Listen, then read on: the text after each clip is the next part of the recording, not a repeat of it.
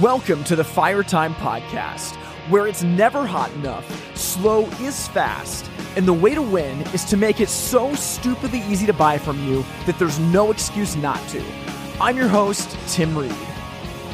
And once again, I'm so excited to be here today. Welcome to the Fire Time Podcast. Now, today's episode is one that I've been excited about for a while as we start to round out our series on the contributors to the Fire Time magazine. And I'm really excited for you to meet Jim Adams. So, Jim is somebody who I came into contact with a couple years ago. We talk about it in the interview, but I met him when he was a sales rep for Associated Energy Systems here in the Pacific Northwest. And what struck me about Jim from the beginning of meeting with him is this guy is like a pros pro. I feel like everywhere that I came into contact with him, he was always well put together. He always was very articulate in what he was saying, and he seemed to be just very aware of how to present himself. And as a sales rep, that's what you want, right? A lot of sales reps are you know, frankly, very sloppy, where they roll in without an appointment, they don't have an agenda. That was not Jim. Now, he actually has a really interesting story on how he came into the industry that is worth hearing about. But since his time at AES, he's now moved on to become a full time fire investigator. And this conversation is is just really wide ranging. We spend a lot of time talking about what to do if your business is implicated in a fire. And, you know, none of us ever want this situation to come up, but it mm-hmm. does happen in our industry. And I've actually been involved in a couple of situations like this where I've had to go out to job sites alongside of a fire inspector. And fortunately, in all the cases, it hasn't been anything that our company has done. But it's important to think about what do we do if we are called into a situation like this?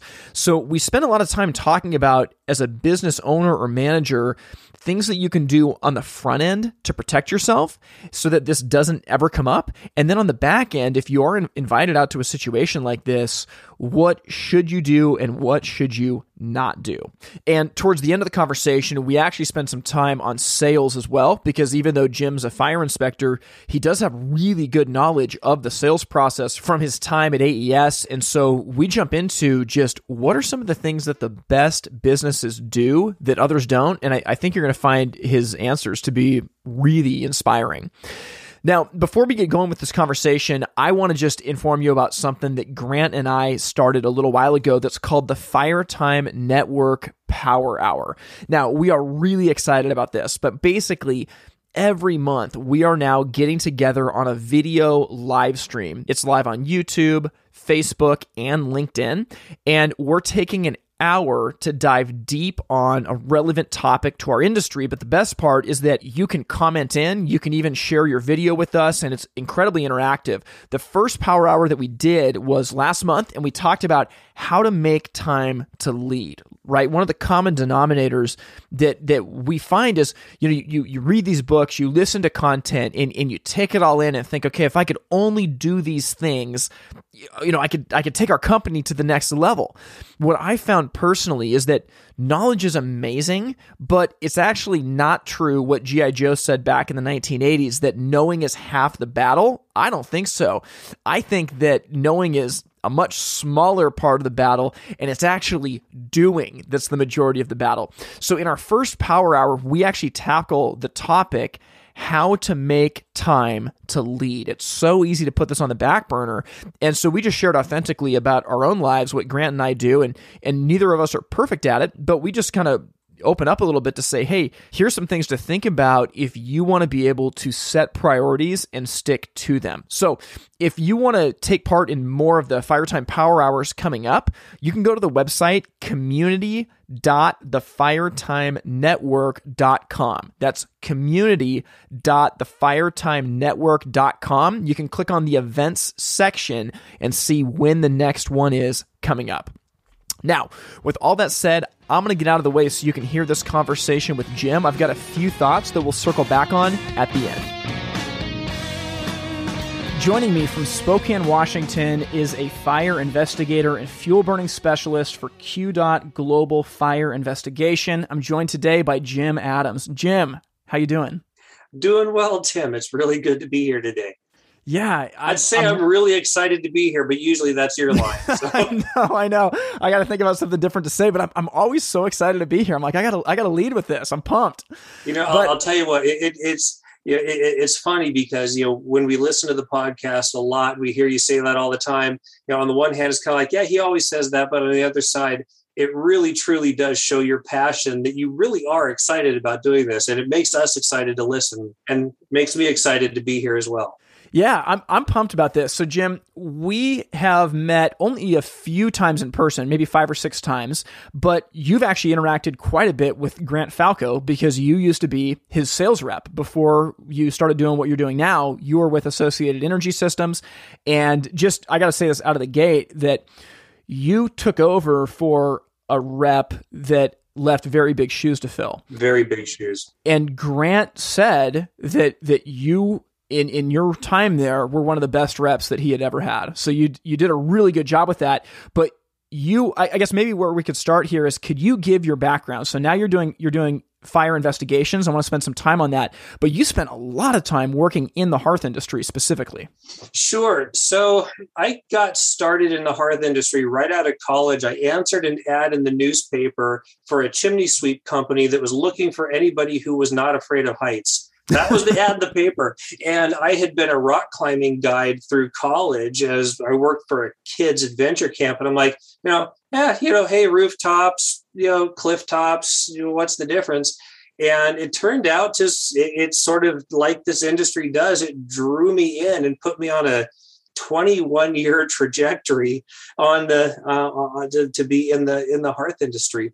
So we started first. We just started, you know, busting our tails, sweeping chimneys, and then we're like, you know, we need some training.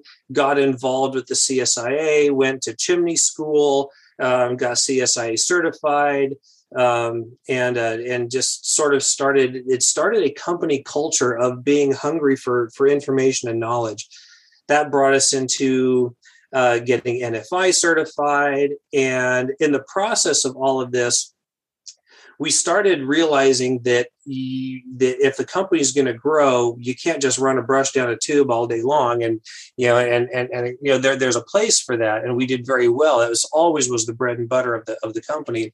But we started selling product.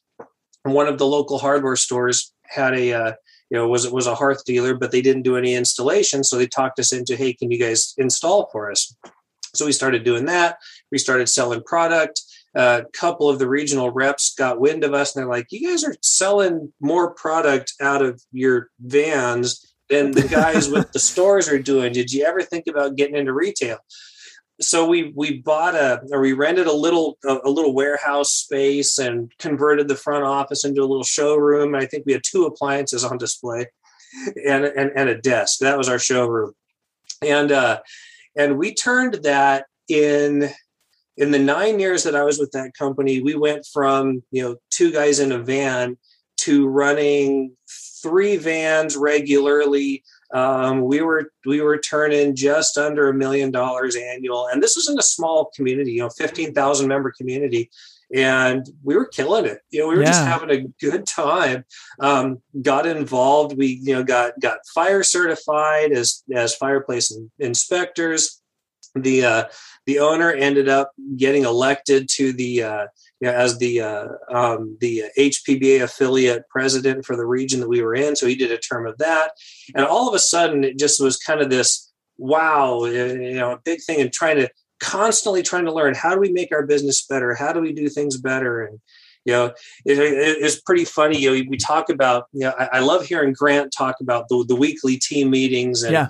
you know, people thinking about doing all that. And I'm like, we were doing that when there's just three of us. You know, it's so like good. Three guys. We'd sit down and we'd have our, you know, we'd have our strategy. We're all reading. You know, like you know, and, and um, and the owner he he'd pass out. Okay, we're all going to read good to great. That was sort of the thing of the yeah, time. Yeah, yeah, know? And so here we are, this little you know growing chimney sweep slash hearth retailer with you know three guys going we're all going to read good to great and then we're all going to read you know then you know something else or we're all going to yeah. read something else. And so we kind of developed this culture of doing things excellently.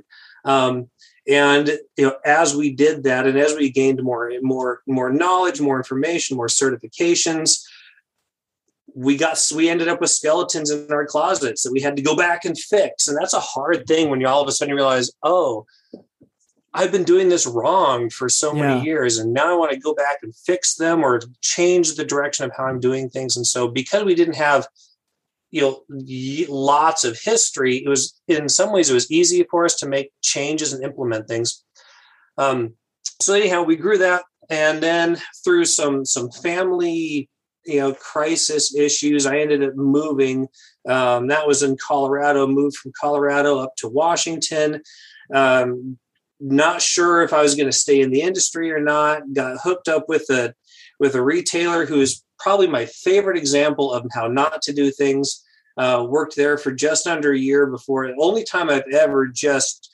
like literally packed my stuff up, walked, you know, walked out because I was I was the store manager and I walked out. I'm like, I'm not doing this. This is not the way to run a business. Yeah. Um, and uh, just you know, left my keys on the counter, locked the door, and walked out. I was like, wow. I'm, I'm, not doing this anymore.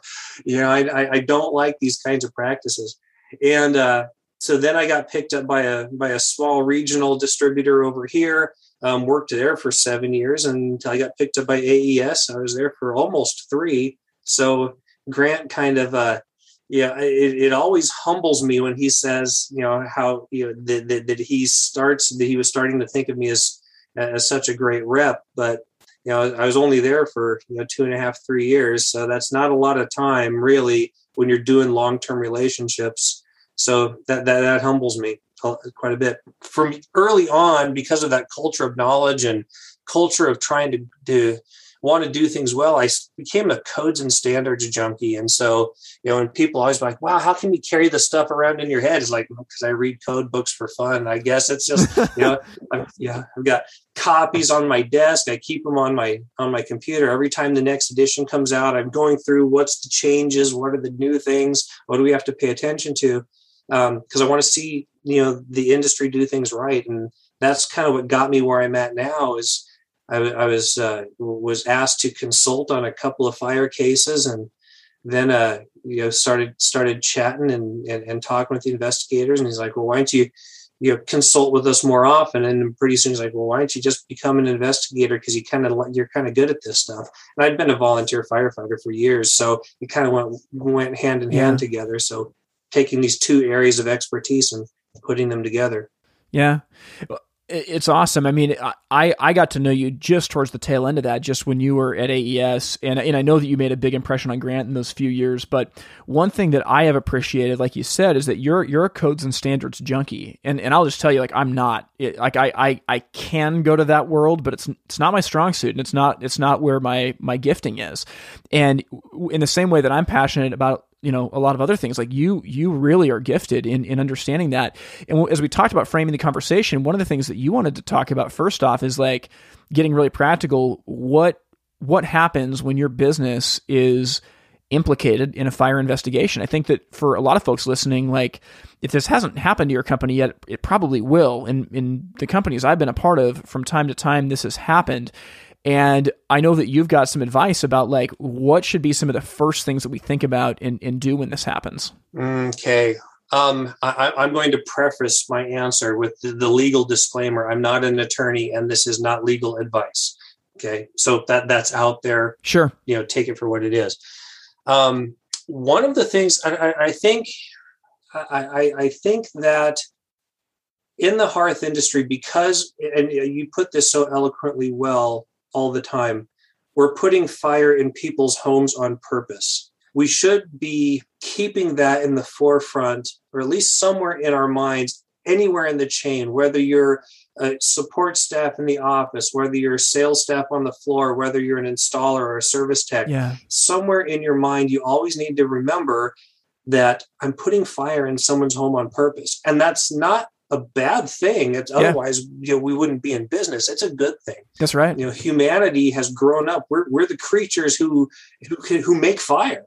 Um, you know, so much of our uh, uh, it's built into our DNA to to live around fire that when we bring it now into our homes, there's long, long, long histories of how do we do that safely with the tools and the knowledge and the information with which we have Um, you know, if it's build a fire in the middle of the floor of the hut and cut a hole in the top because we can't breathe, to are we installing this with you know a UL listed appliance that that is installed according to the way that it's tested with specific clearances and parameters and, and all of those things. So I think that's why it's important. Let me put it this way. When it comes to liability as an installer, as a contractor, as a salesperson, the best defense always starts with a good offense. Always starts with a good offense. You're never going to argue argue your way out of a sloppy installation or a or, or an incorrect application. Um, you know, I, and and when I say being a being a codes and standards junkie, that's fantastic from from my perspective in the job that I'm doing. But when you're the sales guy on the floor, it's not your job to be the codes and standards junkie, but it is your job to understand what you can and cannot do. Because yeah. if you're going to sell a customer something that can't be done, and you're going to try to figure out a way to make it happen, that creates all kinds of problems that then if something happens down the road, you're not going to argue your way out of that. So yeah. I'm just going to kind of put that up, up at the forefront that the best thing that you can do is don't get in that situation in the first place. And I'm not saying that accidents don't happen and things don't happen, but if you've sold the right product, that's the right application, and you've installed it in the correct way, you've really minimized your your your, your chances of having that of having a problem. You, you've done the best job that you can do up front that's a job that you can walk away from and be be happy to collect the money that you rightfully earned. You know yeah. you don't there's nothing there's no skeletons in your closet to, to come out and haunt you.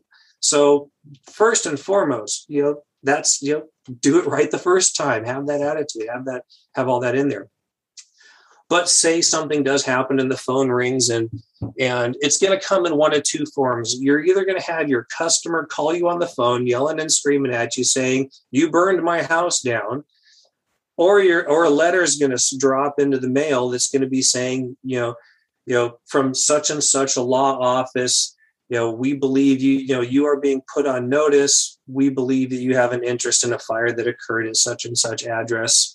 Um, and uh, and then usually at that point that letter is going to say something along the lines of there's going to be a you know an examination of the property is going to take place at such and such a date.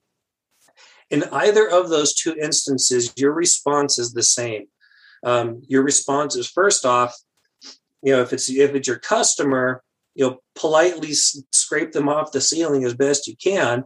Um, you but you know be be polite don't get defensive don't yell and scream back at them. Um, i mean that's just good customer service to start with. But at that point you really need to call your insurance company um, and say you know hey my customer called. Hey i received this letter. What do i do now? Um, that's what your your your business liability insurance that's what they do um, is when those types of situations arise it's their job to assemble your team and your team is going to be your your your, your liability adjuster who's your claims rep. Um, they're going to bring in legal counsel and they're going to hire an expert and that's the job that i fall into is that category. So i say the first thing you know you know don't don't just respond. Don't go to the site. Don't go out there and try to figure out what happened on your own. Call your insurance company. First and foremost let them assemble your team and then they'll have you'll have a chance to to talk with your adjuster. You'll have a chance to talk with um, with the expert that they've selected, and you do have some say um, in that expert selection procedure as well. You can say, you know, hey, does does the person that you're bringing out here, you know, they're most likely going to be an origin and cause fire investigator, but do they understand hearth products? Do they know this industry? Do they know what they're looking at? Because um, if you get somebody who knows that stuff, and there's a handful of us, uh, you know, there's only the, to my knowledge, there's only about two or three, at least in this area, who are NFI certified. Uh, myself being one of them, and or at least formerly. And uh, you know, and and I'm really the only one up in this region who has the who's a fire certified fireplace and chimney inspector. So that's kind of one of those. You know, you get somebody who knows the product, they're going to be able to walk you through, you know, good or bad. You know, and sometimes, you know, if you made a mistake, you just got to own it. But, um, you know, but that's, uh, that's the process really. And, uh, and, and we could go on if you really want to know what the whole process looks like, but that's sort of the first step. Call your insurance company, you know, don't go to the site. Don't get in a shouting match, you know, with your customer. Um, it's never going to end well if you do that. Yeah. Uh, and uh, you know, even if you turn out on top, you you really don't want to. You, you, don't want to burn bridges. You yeah. you really don't. So one thing I'd like to ask you as I'm thinking about this, because there have been a couple times I've, I've been involved in at least the preliminary stages of something like this, and one of our practices was with our installation teams, we're always trying to document everything that we do. So as a fire investigator, have you seen that ever benefit a retailer where they can provide, hey, on this date at this time when we left, this is how it was done? Does that hold water at all in an investigation? Absolutely, it does. Um, because part of the process, so so so this whole process is is, is called subrogation, and that's when a, a loss has occurred. You know, say say my house burns down. You know my insurance company is going to hire an expert. They're going to come out and they're going to look and they're going to try to identify you know what and why. You know what happened? You know where, where did the fire start? What caused the fire? And if we come down to and we say okay you know the, the the fire started here at my fireplace and and pretty much at that point if they say you know yeah i just i just had xyz fireplace company come out six months ago and put this in pretty much at that point, the entire process is going to grind to a halt. They're going to get a hold of XYZ Fireplace Company. They're going to contact their insure their insurer, um, their you know their liability insurance, send out a letter of notice, all of that stuff. Um, and then their expert and my expert are going to get together they're going to go to the scene and they're going to take a look at that and and at that point they're going to come in and they're going to say a, did the fireplace actually cause the fire? And B, why? Um, is it a is it a, a so they're going to have xyz's um, expert they're going to have the fireplace manufacturer's expert um, the valve if we think it's the valve their expert's going to be there's going to be a whole pile of people um, and we're going to be looking at all of these different things and kind of narrowing it down and and as we're doing that then you just sort of start sloughing off as as something becomes okay it was it, you know if we can look at it and say okay the valve didn't fail there's no damage to the valve well then you know SIT's going to go home or whoever happens to be you know then they're now they're off the hook and they're they're they're out of it. And so people kind of get whittled out of the process until you sort of have a last man standing kind of thing and you know and then it's it, it becomes and then sometimes it becomes very clear cut. Other times it just comes down to, well, we've done everything we can. Now the lawyers will just go behind closed doors and they'll come up with a solution. And we never hear the end of it or never hear how it turns out. From the installer standpoint, and since we're going to kind of stay on that focus, absolutely. Um, I can think of a case over in Idaho a couple of years ago. I believe this was an RSF fireplace. I don't remember for sure, but I think it was and it was installed in a beautiful log cabin.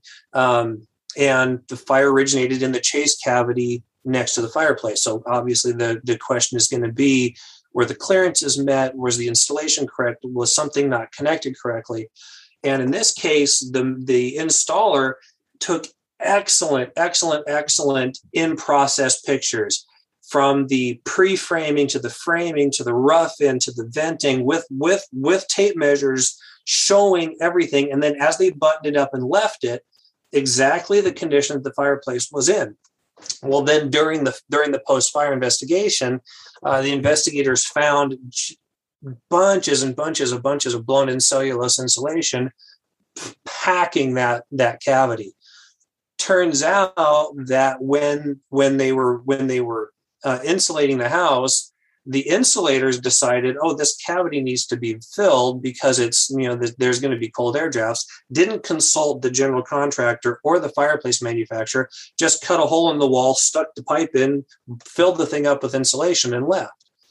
Well, that's where the fire came from because that's supposed to be a dead airspace cavity between your combustibles and your fireplace. And that cellulose insulation easy heat transfer. The cellulose does combust, it smolders actually, and went right from the fireplace through the cellulose into the wall and up the chase, and there went the house.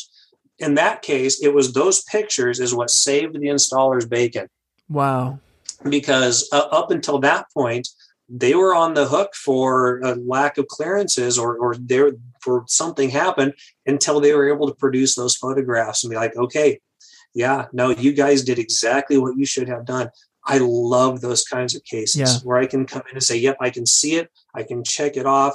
Or if I can look at, you know, when some alternate trade, and that's one of the things that it's so hard when you're an installer to protect your work from alternate trades. Yeah. But you got to do it. You got to do what you can. Yeah. Well, I think that that's a really important story for a lot of companies. You know, they're moving so fast; it's hard to document pictures every single time. But you you never know what's going to happen. I mean, you know, sometimes a fireplace can sit for 10, 20 years before you you see an issue with it, and if and when that happens, you know, thank God that you've documented your steps the right way. Uh, I'm thinking about one situation in in our old company. What we would do on every new construction job, we would spray paint all of our pipe joints together at the seam, so that way we could we could tell if if the pipe had been messed with or not.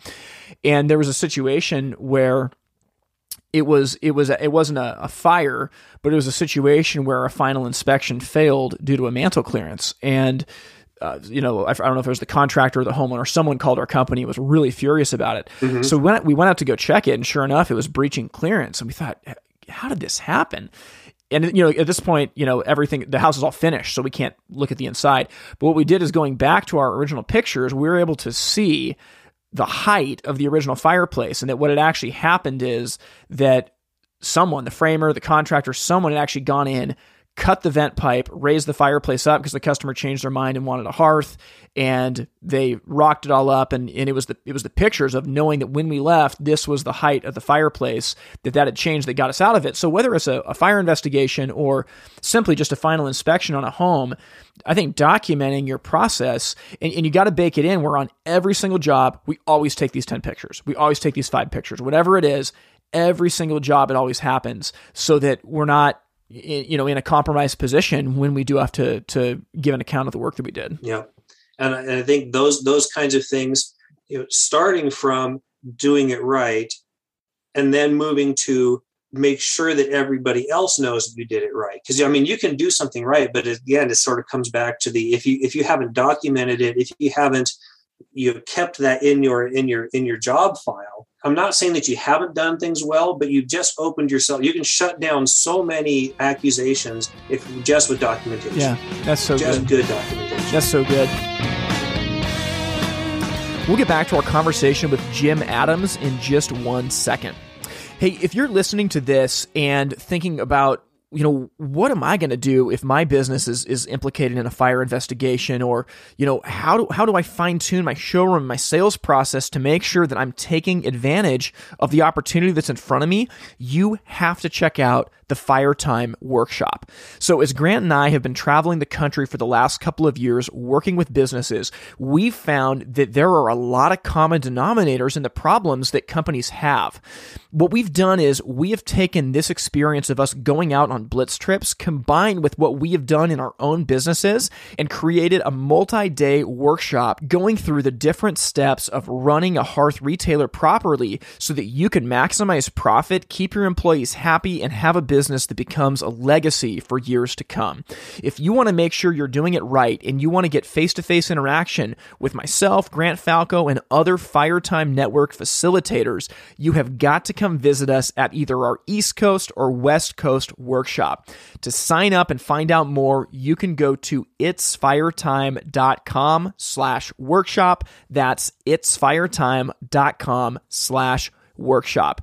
Hey, by the way, if you're remote and can't make it, we have an online version of this too that you do not want to miss out on. Go to itsfiretime.com slash workshop. Okay, I want to put you on the spot here and ask just one question. So, you're a fire investigator. You've also spent a lot of time in the hearth industry. If you could say, what is the number one practice that a fireplace company does that actually does not meet code? what would you say? And yeah, you might have a few. I want I want your top one. Oh, do you want my honest opinion? Yeah. Okay. this is you, you, you're gonna you are gonna get a slew of differing opinions on this particular topic um, because it is and I think as the industry is as as maturing, the this topic is getting better, but it's not clear yet. And that would be wood burning inserts into factory built fireplaces. For years, that is a gray area code wise because what would happen is so a, uh, uh, so a factory built fireplace listed UL 127 is a very specific test from the log grate to the chimney cap. It is one system, and strictly by by by by, by the UL label and by code referring back to UL 127, you can't do any alterations to that unit that was not specifically tested for that model for that manufacturer in a UL 127 test. That includes aftermarket doors, unless they were tested on that unit. It includes aftermarket chimney caps, which, by the way, chimney caps actually probably cause more issues with factory built fireplaces than anything hands down. Just wow. putting that out there. Um, but that also includes gas burning inserts and wood burning inserts. I think we've managed as an industry to to to get away with gas burning inserts a little bit better because we're changing the fuel capacity. We actually have we're, we're running at lower temperatures. Um, you know there there are systems to to shut the system down in case of in case of fault. And when we're running aluminum vent pipe there's kind of one of these okay we all we're already dealing with a little bit more of a controlled animal that we just don't have with wood burning. But what we ended up with is you would have manufacturers who would build an insert that was designed and tested to go into a masonry fireplace but then then whether they they tested it in, in one particular ul 127 fireplace and then said great it meets this one because ul 127 is fairly uniform. We should be able to put this in any unit that's out there and just sort of said well it's blanket listed hmm. which there's no such term as a blanket listing. It doesn't exist but they would they, they would put that out there.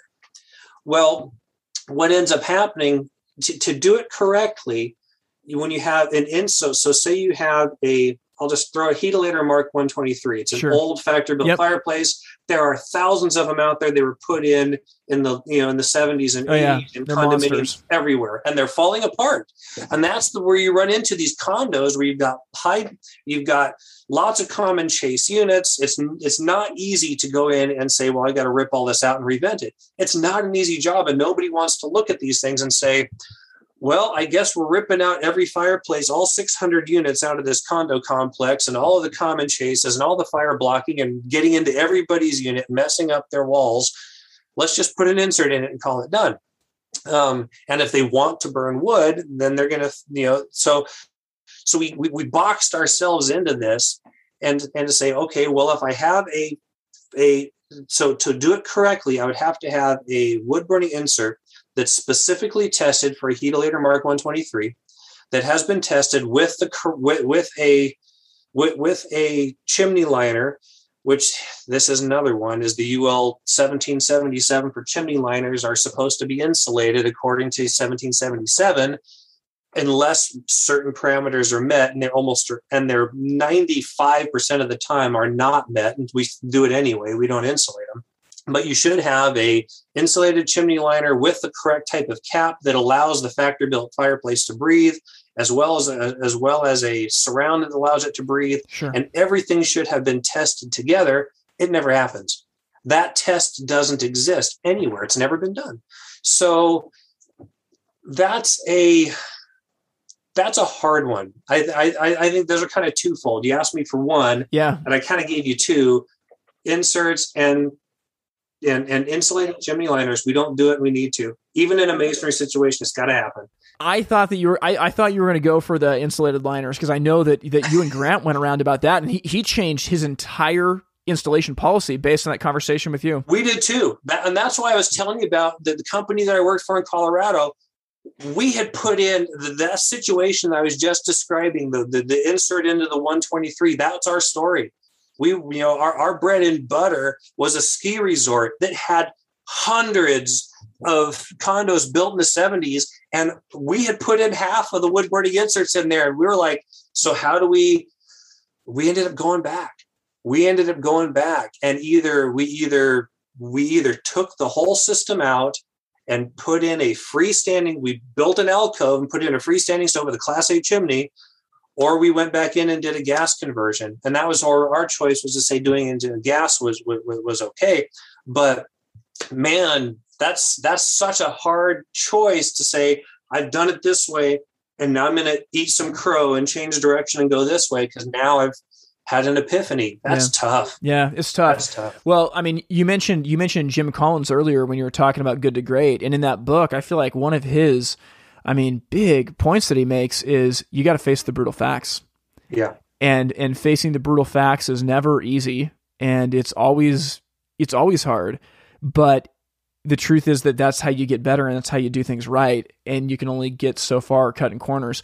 Where i want to shift to for the the tail end of this conversation because you've spent a lot of time on the road seeing a lot of dealers I want to know from someone that who's now you're you you associate with the industry, but you're not working actively for a retailer or a distributor in the hearth industry.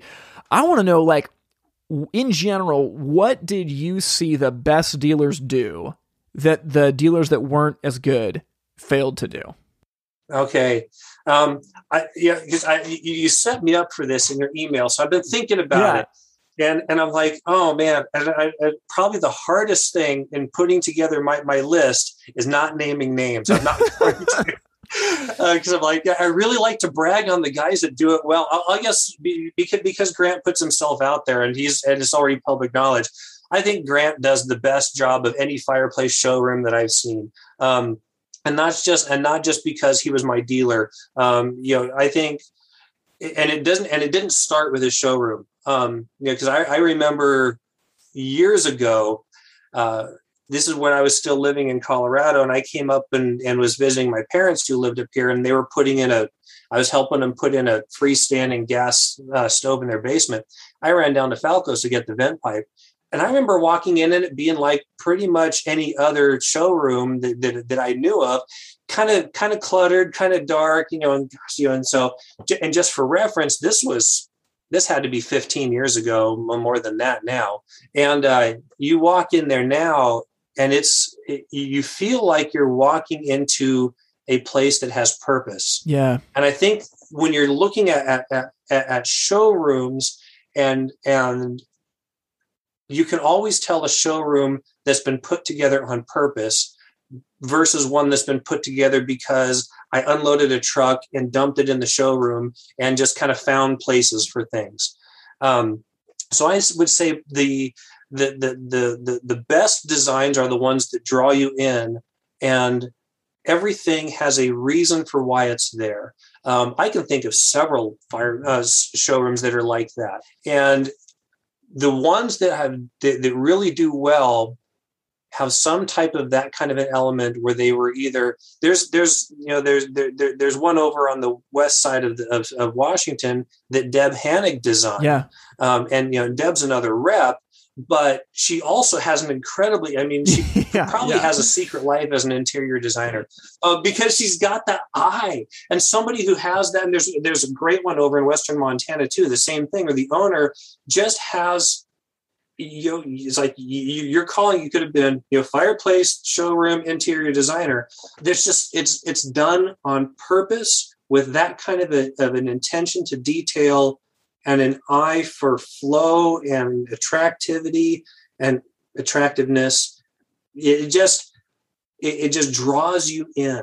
And out of all the showrooms i've seen in lots of showrooms you know 300 plus i would probably say six would hit that mark would hit that list Yeah. of showrooms that you walk in and you're just like i want to be here yeah, I, I want to be in this space right now. There's other ones, you know, the, the, the, the things that don't work is when they're dirty, when they're disorganized, when they're crammed. They're, you either have too much stuff in too small of a space, or you have this gigantic space with nothing in it. yeah. I- um, am I actually in a showroom Yeah. or am I? Where am I right now? That's really good. And I guess one thing I'd like to to maybe end on is, you know, you're a really unique person in that you're a hybrid where you understand like the minute details of codes and standards, but yet you're also real relatable and you can talk to people and sell things. And and I mean, as we talk about a lot in this podcast, very often the more technically proficient and minded you are, that can actually start to work against you as you talk to people. For for for people listening that are like you that that really do know the nuts and bolts of it, and they like it's it the details matter to them and it's important.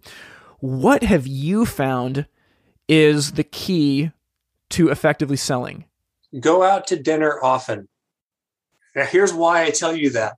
I, I think probably the best way to experience um, and to gain understanding of what works and what does not work in a selling situation is to is to go to a restaurant, a lot of different restaurants, and start and start asking yourself, what did I like or not like about the wait staff. How was I treated when I walked in? How was I treated when I sat down? How was I treated when the menu was presented to me? How was I, you know, and then after I had my meal, what did the server do? What did the waiter do who came in that that that that, that made me feel important, that, that helped me in my decision making process, and just irritated the daylights out of yeah. me. You know? and that's you know and, and, and, then take that and translate it into how am i treating people on the showroom when they're coming in am i trying to because you can always tell i, I, I hate having the special cram down my throat which is the same thing as walking into we're overstocked on this insert yeah. you we have to sell this insert you can always tell when you walk in because that's the special you walk in and like you know and, and, uh, or or they don't take the time. I, I, love how when you break down your sales process I, I, think the biggest thing is learning how to understand what somebody's problem is. That's the same thing as a good waiter will come in and they they they they, they ask questions that seek to draw out from you what are you actually in the mood for and what do you want? It's yeah. not just what they're trying to sell you it's what do you want? And then and, you know, and then probably you know this is you know the the the the, the, waiter version of you know the just the, the how can I help you probably my my least favorite. I don't care what the retail establishment, auto parts store. I walked in to get my the license plates renewed on my car the other day, and how can I help you? What do you think I'm here for? Yeah, how can right. I help you? Yeah. Yep. you know, it's like, um, I guess I'm in the wrong place to get my oil changed. That's next door. I mean, it's kind of like don't don't ask questions that is like, you know, so you're looking for a fireplace. Um, it's kind of why I came in here. You yeah. know, you know, how can I help you? Well, you know, I think better things like what like like what brings you in today, or just good morning. Yeah. you know, just yeah. leave it at that. Good morning. Yeah. Welcome. Yeah, it's so good, you know, and I and I love that that at the heart of everything, just like you said, at, at going to a restaurant, it is it it's uncovering the customer's problem, right? You know, when you go to a restaurant, what's the problem that you have? Maybe it's that you want a really good meal. Maybe it's that you're feeling really down and so you want to watch the game for an hour and enjoy a beer. Maybe it's like there's a lot of different reasons that you go into a restaurant. And a good a good waiter or waitress is you know, they don't need to get into necessarily the ins and outs of your dirty laundry in your life, but with a few kind questions, it's amazing how they can actually provide you a service that's incredible. And it's amazing how when they do that, you leave a way bigger tip than when someone's just like, like, here's my thing that I hate in a restaurant. How we doing today? Like, I hate it when people say we like that. Like, how we doing? You know, and you just, and, I don't know. And, were you in the car with me? Have you showed up? I don't know. How are we doing? Yeah. And, and, and like when you hear, at, it's so funny we're talking about this, but like at a, I was at a restaurant the other day where the the person came up to me. I could tell that it was just very canned what they were saying. They walked to the table right next to us. They said the exact same things, and there was no humanity, no personality to it. And I think that just in the same way w- with us on the retail floor, it's so funny we're we're talking about this now, but with us on the retail floor, it's the same thing. I know that we've helped a million customers. I know that we've sold a million gas inserts, but not to this person. Their situation's new and we have the opportunity to to show dignity and value to that person by taking them really seriously and uncovering their problem. I love that, Jim. Yeah. Yeah, absolutely. And I, I, I, over over the years, that's kind of been my catch thing. Is uh, it's sort of been it's like a side hobby of me. I, I always like to go into restaurants and just sort of see what the, you know what, what they're going to do. you know, least favorite question ever is the, you know, so so how's everything tasting today? It's like I don't know, I haven't asked it. How so? How? yeah, yeah. Like you know, we, we we ask.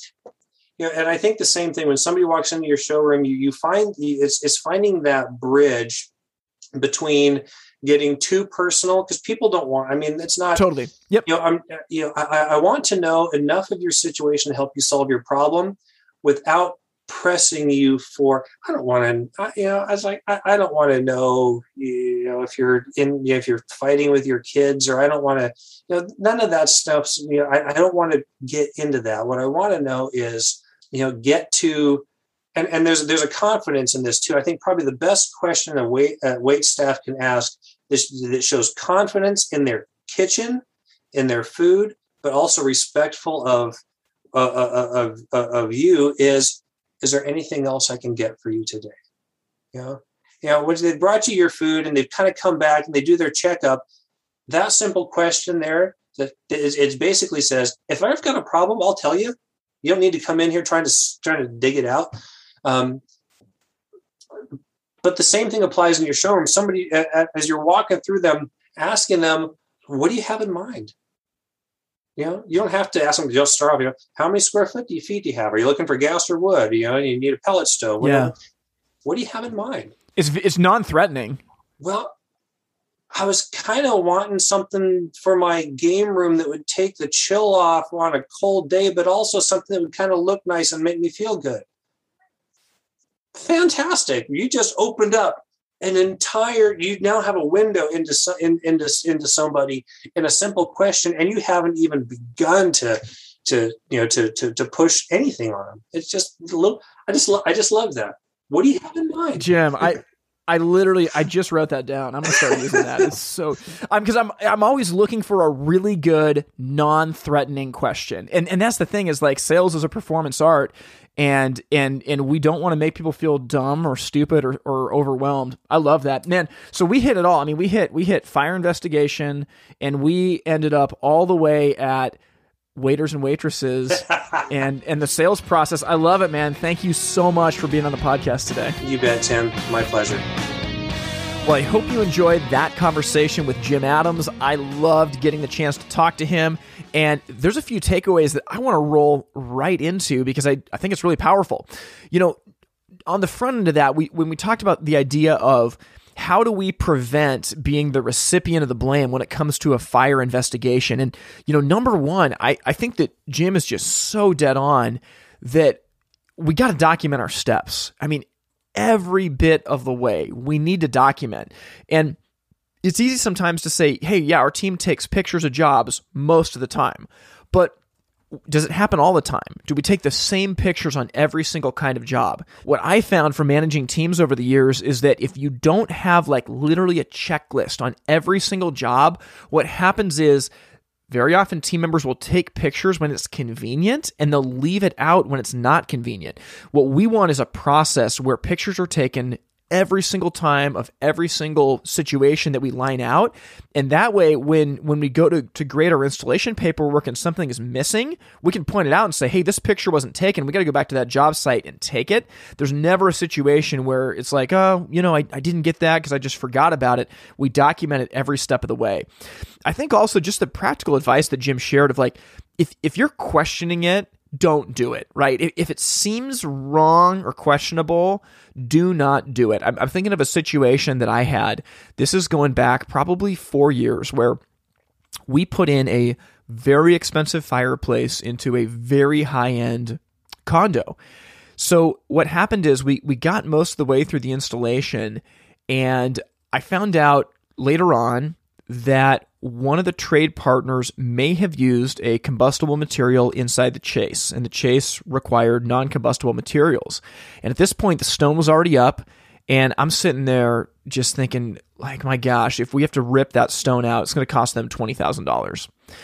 And so I was thinking about it. I we had one of these units installed on our showroom floor And so I was trying to think about like, is this the right thing to do? Is it is it not? And I ended up putting a piece of similar combustible material in about the same spot as where I thought this piece was, turning the fireplace on, taking a, a laser temperature gun and measuring the heat. And the more that I thought about it, I just realized like at at best, this is totally questionable. And at worst, it's a fire hazard. So there's just there's no question we, we got to rip this thing open.